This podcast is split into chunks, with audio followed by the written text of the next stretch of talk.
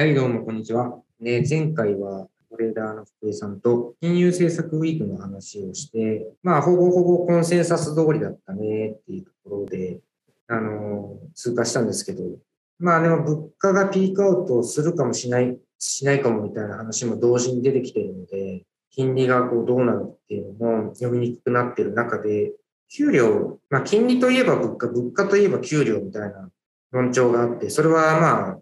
教科書にも書いてあることなので、当たり前なんですけど、給料もね、アメリカなんかを見てても、上がってるんですけど、物価ほどじゃないみたいなところが、まあ、いつ落ち着くんだろうな、みたいな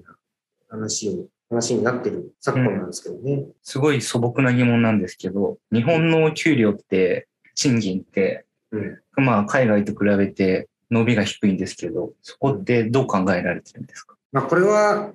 ちょっとどこまで遡って何をこう、何に対してダメ出しするかっていう難しいんですけど、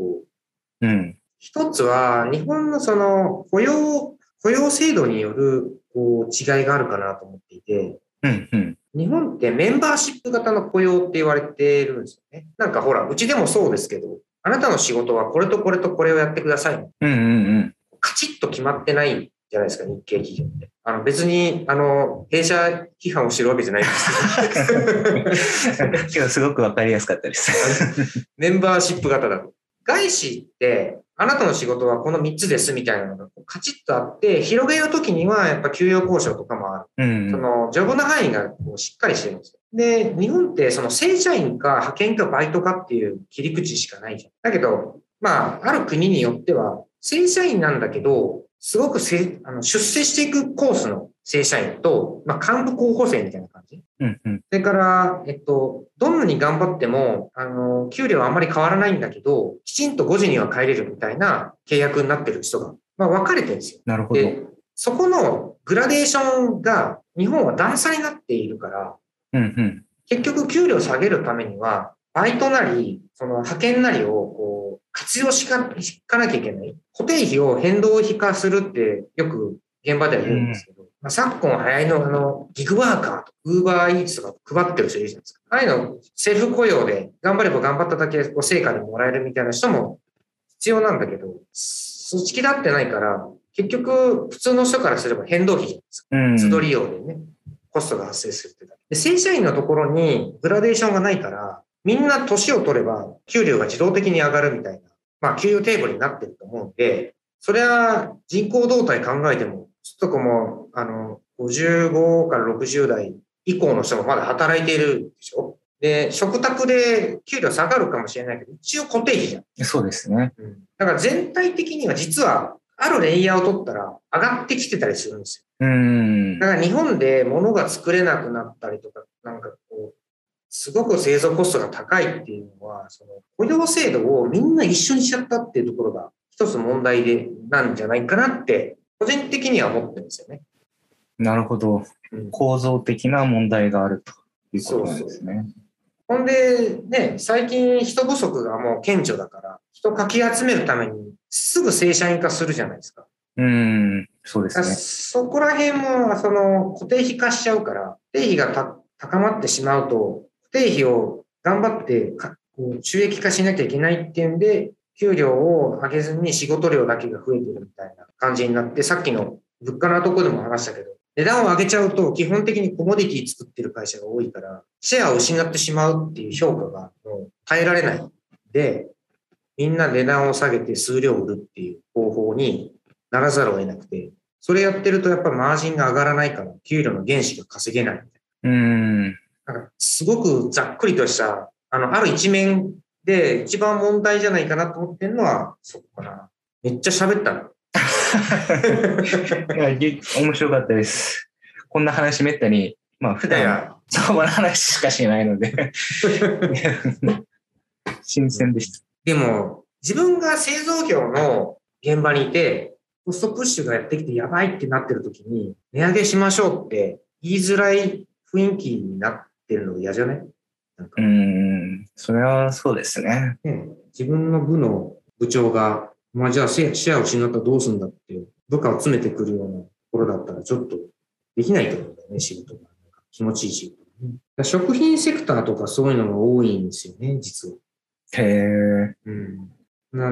から、こう、この、まあ、2年くらいで値上げをやってる会社さんも増えてきたりしてるんですけど、最初はね、こう数量を減らすんですうん。よ。よく言われてますけど、この間、あの、ちょっと商品名言っちゃいけないかもしれないから、言わないけど、い一個一個個包装されてる、ちょっとしっとりとしたクッキうん。うん。あうん。なんとか頭の中に。あれは久しぶりに買って、ベリって開けたら、めちゃくちゃちっちゃくなってて、へえ。そうでしょと思って。こんなちっちゃいのって思うんですけど、やっぱあれも値上げの一種なんだけど、もうあれを、あそこからさらに半分にしたら、これはさすがにちょっと同じ商品名名乗っちゃいけない気がするんですよね。うん。限界が来てる気がする。なるほど。まあ、アベノミクス以降、インフレって物価上昇って一つテーマで、なんかちょこちょこ、まあ企業さんも対応してっていった印象があるんですけど、うん。なんかまあ、まあコロナ前の3年前、4年前とかだったら、値上げしたら、まあ、マージン上がると思って、初動はめちゃくちゃ株買われるような印象があった、あって、うん。で、まあ、けけど結局、トータルで見たら、数量減を賄えず、株価が行ってこいみたいな、なんか、うん、厳しいのかなっていう印象があったんですけど、実際その辺がね、まあ、値上げに対する、こう、株価リアクションとか、その辺でなん。か意識してたりとか、気になったものってあったりしますあの、値上げ発表しても株価が上がらぬ会社があるなっていうのが、なるほど。あ のアベノミクスの時と違うかな。うーん。値上げ発表してもその値上げ幅が十分じゃないって思われてる。むしろ、あの、そこをピークに売られてしまうような会社もちょこちょこ見かける。なるほ。ど。相場が見てないじゃなくて、相場が十分見てるから、全然期待値に足りないみたいな話そうそう、そうですね。うん。だから、あの、外食チェーンとかでも値上げを発表してるところはすごく変わり始めてるけど、うん。しないところでメニューミックスをいじって対応してるようなところはあんまり上がってないし、食品セクターにおいては値上げ発表しても上がらないところってちょこちょこ見かけます。うんその中差があるなと思って。なるほど。前者の外食の話だったら分かりやすいじゃないですか。してるところとしてないところで差があります。なるほどね。でも後者の話をしても上がりませんだから、多分十分じゃないって思われているから、まだ数量を売らなきゃいけないと思ってる。うん。まあ、数量考えるときも、こう、やっと日本でもコロナの行動制限が明けて、うん。まあ、経済再開とか、まあ、特殊要因がちょっと多いっていったところは、まあ、なんか難しくしてそうですよね。うん。それはあるかな。長くなっちゃうんで、一旦ここで切りますけど、次はまあ、7月以降のことを、インバウンドってワードも出たし、その辺を絡めて話していきますかね。今週、あ、今回もあありがとうございました。毎回ありがとうございましたって言ってない。すいません。ありがとうございました。ありがとうございました。